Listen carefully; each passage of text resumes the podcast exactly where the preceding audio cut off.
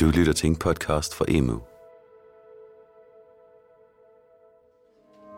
Efter hjemsendelser og nødundervisning kan der være behov for at styrke den faglige udvikling i for eksempel udvalgte fag eller for enkelte elever. Men hvordan kan du som lærer arbejde med faglig løft i din undervisning?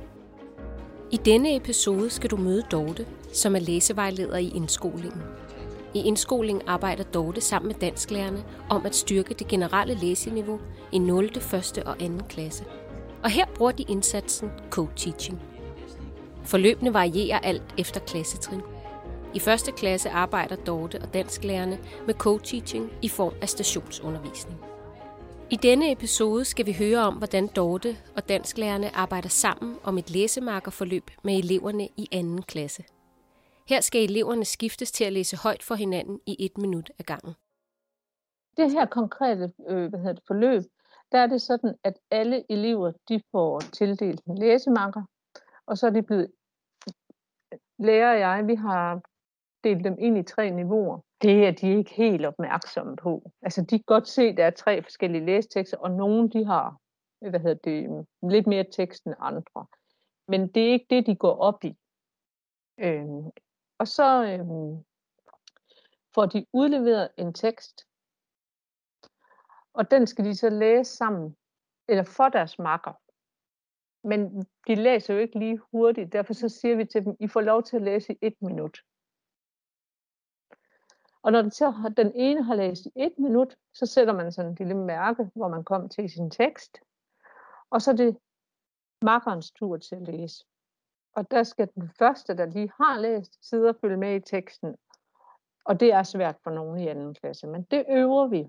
Så sidder man og følger med i teksten. Så er det lidt ligesom, så læser man indenad anden gang. Med en del håndsprit og afstand har Dorte og dansklærerne arbejdet med forløbene efter første og anden nedlukning. Selvom co-teaching i denne episode sættes i en bestemt alders- og fagkontekst, kan det også fungere på mellemtrin, udskoling og andre fagsammenhænge. Fælles for alle forløb er vigtigheden af et tæt og afklaret samarbejde mellem dansklæreren og Dorte. Derfor har Dorte og dansklæreren et indledende møde om roller og forventninger til forløbet. Det er Dorte, som organiserer og har det faglige ansvar og overblik over forløbets indhold. Klassens dansklærer sætter på det indledende møde Dorte ind i klassens dynamik og hjælper til fordeling af elever i makkerpar. Ved at være to lærere i undervisningen, kan Dorte stå for undervisningen, og dansklæreren kan assistere ved at støtte de svageste elever. En styrke ved co-teaching er derfor, at de svageste elever kan fortsætte med at være en del af klassens undervisning, i stedet for at de eventuelt vil komme på et læsekursus. På den måde kan alle elever i klassen deltage i den samme undervisning. Samtidig er elevernes materialer differentieret i tre sværhedsgrader, så der også er udfordringer til de stærkeste læsere i klassen.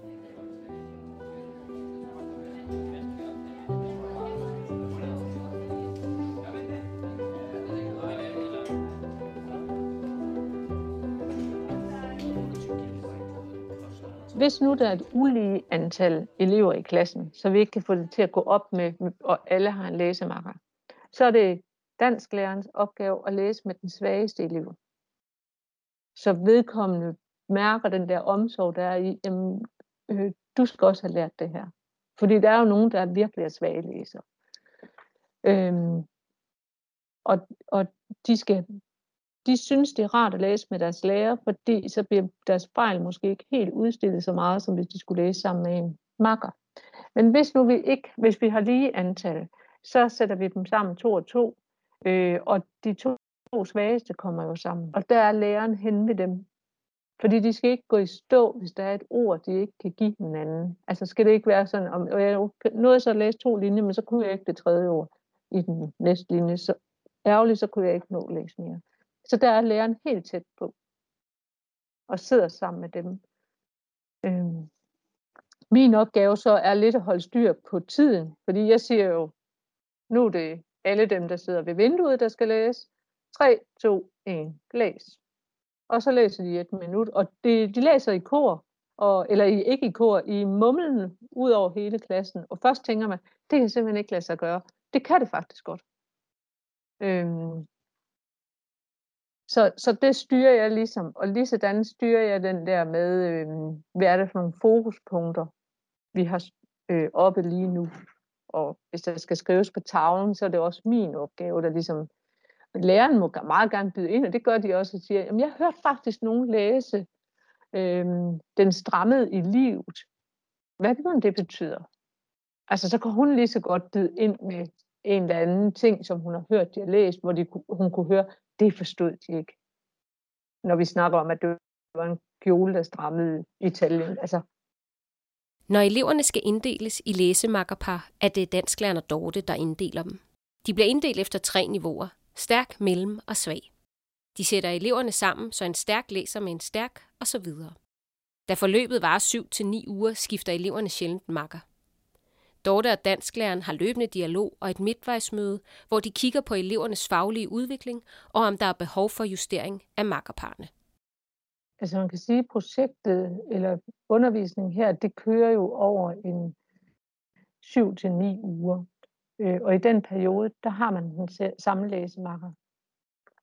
Det kan godt være, at de to øh, kommer og siger, vi synes at den her tekst den er alt for let. Og så er det det, vi gør, øh, dansklærerne og jeg på mødet, vi er enige om, skal de have udfordring om at få en svær tekst, eller skal de ikke? Øh, men man er, kommer på det, altså, øh, det niveau, og det er os, der vurderer, om man kan bare øh, komme på et andet niveau. Men det er rigtigt, man læser øh, hvad skal man sige, en stærk og en stærk sidder sammen.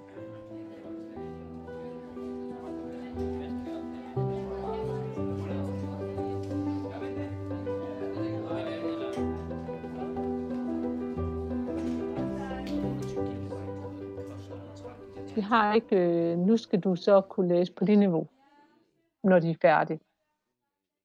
Øh, vi kan se, når vi sidder og bladrer mapperne sammen, eller igennem, at den første tekst, der kunne de måske læse 55 ord øh, per minut, og når vi slutter, så er de måske rykket sig til at kunne læse 77 ord. Og så kan man jo sige, så er de jo blevet en hurtig læser. Og, og vi kan jo også godt se, når de så kommer på biblioteket og vælger nogle bøger, så er de faktisk nemmere ved at læse måske nogle lidt længere tekster, men også lidt sværere tekster. Så, så det er på den måde, vi ligesom måler, om man er i mål, eller har rykket sig. Der er jo ikke nogen tvivl om, at nogle elever kræver, at der er en voksen tæt på dem, når de skal læse. Øhm, og på den måde, så kan man jo se, at de bliver lige så stolte over, at de fik talt deres ord sammen, og fik læst teksten, og fik øvet hjemme og så videre. Så det der med, at de får nogle positive oplevelser, når de læser, for ellers er det jo tit, at de må opgive, eller så må de bare have sidemanden til at læse teksten op for sig, eller så vælger de så nem en tekst, og den kan jeg faktisk udenad.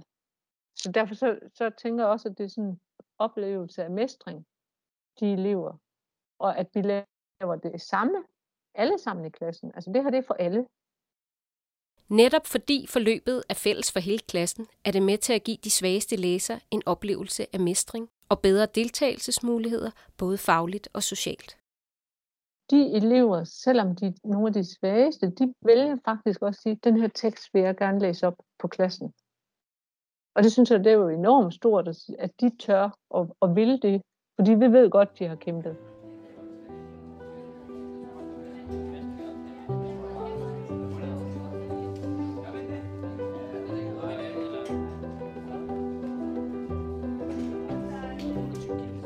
Jeg har da spurgt øh, lærerne, øh, tro, hvis nu du fik alle materialer og alle forældrebreve og tekster og de der udleveret, vil du så kunne køre det selv? Og der siger de, det, det har en vis effekt, at det er en vejleder, der kommer ind og gør det, også over for øh, eleverne. Øhm, og det, at vi kan skrive det hjem, at det er den indsats, vi laver. Øhm, og så den der med, at am, vi, skal, vi skal også nå at læse, og så kan det godt være, at det glider lidt ud, fordi så kommer man i gang med noget andet, eller der var lige en fødselsdag, der skulle holdes, eller sådan nogle ting. Altså, det, at jeg kommer ind ad døren, og jeg bliver sat tid af til det, det har haft en stor effekt, siger læreren. Når forløbet er afsluttet, evaluerer både elever og lærere. Der er en fælles brainstorm i klassen om, hvad eleverne har lært. På den baggrund vælger eleverne både noget, som de er blevet gode til, og noget, som de gerne vil arbejde mere med. Dorte og dansklæreren laver også en fælles evaluering, hvor de genbesøger vigtige elementer. for eksempel rollefordeling og sammenhæng mellem forløbet og dansklærens almindelige undervisning. Altså når vi er færdige med det forløb, så får øh, eleverne sådan en lille folder, og øh, i den, den, på den første side, der skal de skrive den tekst, de bedst kunne lide, og så hvorfor de godt kunne lide den. Og så har de siddet og bladet mappen igennem, og de sidder og småsnakker som med brugerne. Ej, jeg kan godt lide den der med hospital. Øh, eller jeg kan godt lide at læse om dyr, så jeg har valgt den om hunden. Det skriver de så ned på deres ark. Og så bagefter skal de øh, skrive en ting, som de synes, de er blevet bedre til. Og der var nogen, der simpelthen blev rigtig god til at læse overskriften. Ja. Og inden den snak, øh, der har vi haft øh, sådan en fælles snak om, hvad vil det sige øh, at blive en god læser.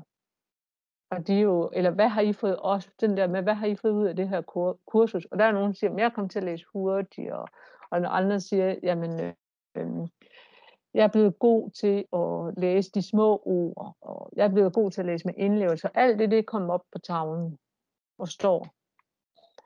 Og så spørger vi så, jamen, hvad er du så blevet? Helt præcis, hvad vil du sige, du er blevet god til? Og det skal de så skrive ned. Og den sidste ting, det er, hvad vil du gerne øve dig noget mere på?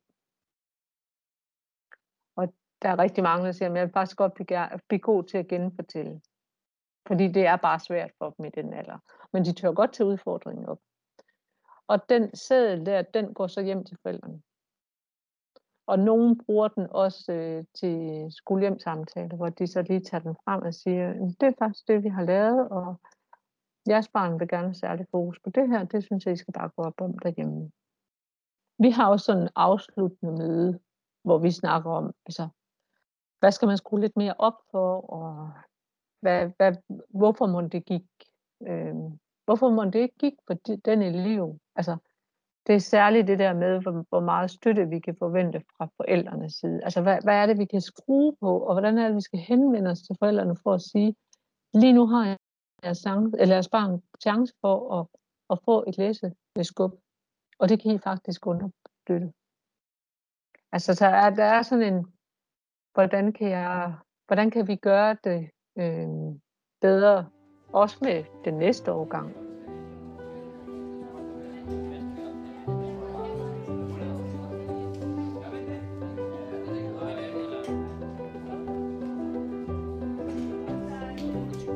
Og hvilke gode råd giver Dorte, hvis du og andre lærere har lyst til at arbejde med co-teaching? Der er mange, der siger, at det er, hvad skal man sige, at det tit går mange timer ind i sådan noget her. Og det er jo også rigtigt nok. Altså når man skal være to lærere på, og det skal være vejledere, der går ind sammen og underviser sammen med en dansk lærer, altså, så, så bliver der nogle flere timer, der skal sættes af til det. Det er jo en side af det. Men jeg vil sige, at øh, et godt formøde, øh, hvor læreren bliver præsenteret for øh, hvad skal man sige, undervisningsmateriale, men også der, hvor man kommer tæt på at sige, jamen, øh, det her det er min opgave, og det her det er din opgave. Og, og de er jo øh, kvalificeret ind at se i, for eksempel, hvilke elever kan være læsemarker. Øh, og de er også sådan på den der med, jamen, hvor skal de egentlig sidde i rummet, når de læser, fordi hvem kan sidde tæt på hvem, og hvem skal man ligesom skærme lidt. Det kan også være det der med at sige, hmm, hvad sker der egentlig, hvis man ikke har lavet lektier? Altså, det, det vil jeg, der vil jeg ikke gå ind og sætte en norm i den her periode. Der spørger jeg, hvad, hvad tænker du som lærer? Hvad er det, der skal ske, hvis man ikke laver lektier? Så, så sådan nogle ting, der er de jo mere kvalificerede, end jeg er. Øhm, så det der tætte samarbejde, det skal man også have. Dortes råd er kort fortalt. Læsevejlederen og dansklæreren skal afklare, hvilke opgaver og roller de hver især har. Læreren og læsevejlederen har forskellige faglige kvalifikationer og indsigt i eleverne og det tætte samarbejde mellem de to gør, at kvalifikationerne bliver sat i spil på den rigtige måde i et co-teaching-forløb. Tak fordi du lyttede med, og tusind tak til Dorte for at medvirke. Hvis du vil vide mere om faglig løft i en coronatid, kan du finde en samlet inspirationspakke på emu.dk.